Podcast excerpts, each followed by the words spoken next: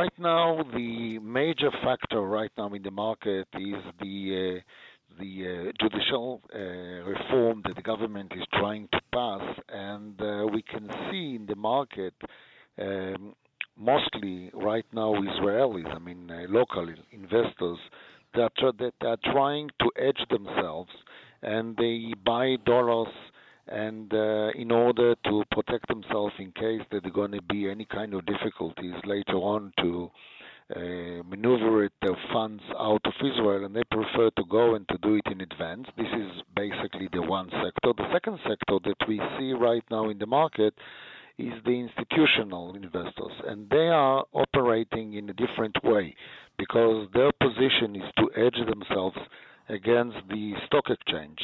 And we know that there is a negative correlation between the stock exchange and the Israeli shekel against the US dollars, which means that in a case that we see that the market is going up and they would like to edge themselves, they need to sell the dollars. And in uh, lately, as we know, the exchange basically went down. I mean, the uh, the need of the institutionals is to go and to buy the dollars, and because of that, if it's not enough that we have the buyers from the local investors, we can see also the institutional investors joining them. So there is a major factor in the market that pushed the rate up. And as we see it right now, there is no major uh, support from uh, exporters that going to block it and help the the buyers. And what we saw early in the morning today is that the exchange rate went down to 366, and then because of some orders that came from foreigner and mostly from investors that uh, invest in the Tel Aviv uh, bond market, and they wanted to edge themselves in case of uh, a need for the dollars, and they went into the market, they bought dollars, and they pushed the rate up. Then the rate, when we saw the exchange rate moving above the 370, we saw uh, major high-tech companies coming into the market and selling dollars, and because of that, we saw a kind of a stopper. They halted the uh, devaluation of the shekel, and uh, lately the rate went down from 371 to 367. And as we see it right now, there are major buyers in the market, and they're sitting on the fence and they're waiting to see the the right uh, timing for them to get into the market and to buy again. So we are in a case that we see a limit potential for the appreciation of the shekel, and on the other hand, a major risk of devaluation of the shekel coming from foreign investors and the private sectors. Both of them are basically buying the dollars, and because of that, the rate went up. So, it, to um, uh, cut the story short, it's not necessarily the judicial overhaul that worries uh, the investors and is causing the shekel to drop. It's concern over possible future moves the government may take vis a vis moving. Uh, currencies?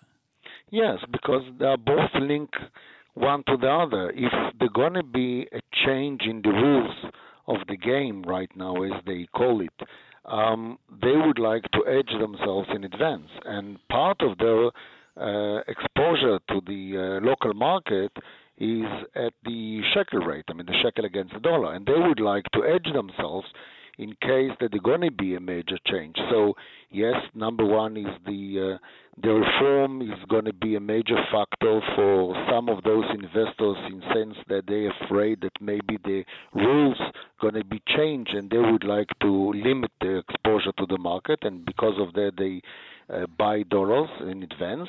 The second one is uh, the uh, local investors in the, the private sector. And the private sector also wants to edge themselves and they buy the dollars in order to uh, limit the risk that they see in the domestic market. Both of them basically buying the dollars only because they're afraid that something is going to happen in the market and the rules are going to change. And we have to remember that it comes in a time that there is uh, a financial crisis in the States and in Europe.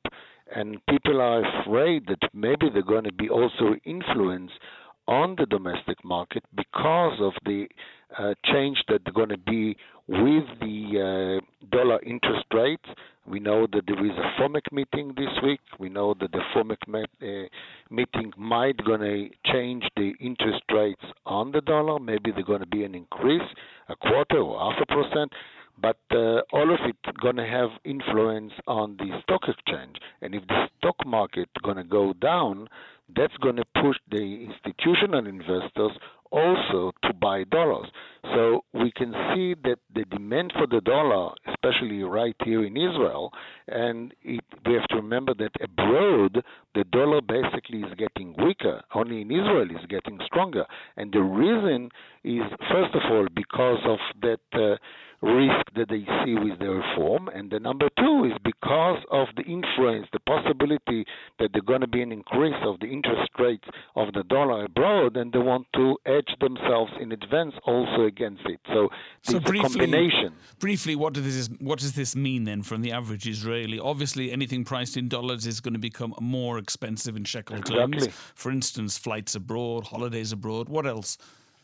Everything that we import into the country going to be more expensive, except the gas, since the gas rate, the uh, WTI, the crude, the Brent, all of them they went down. So they they're going to be some, I would say, a different game. But but beside of them, when it comes to any any kind of uh, product that you buy in the domestic market, it import into the country, it's going to be more expensive. The the bread, I mean the food all the uh, the import goods going to be more expensive. This is number one. Number two, when there is a lot of funds leaving the country and going out, meaning that the spreads that the bank going to see going to be much wider, meaning that the cost of the money going to be much more expensive.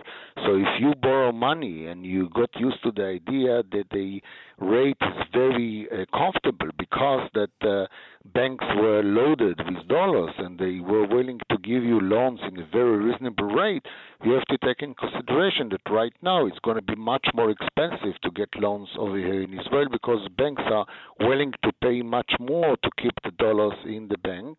And in that case, it's going to be more expensive for the individuals because the interest rate is going up. It's going to be more expensive for the business because interest rates going up. And we have to remember we stay in a time, a period that there is a slowdown in the activity in the market. So it's a kind of a combination that put a lot of pressure on the private sector as well as the business sector.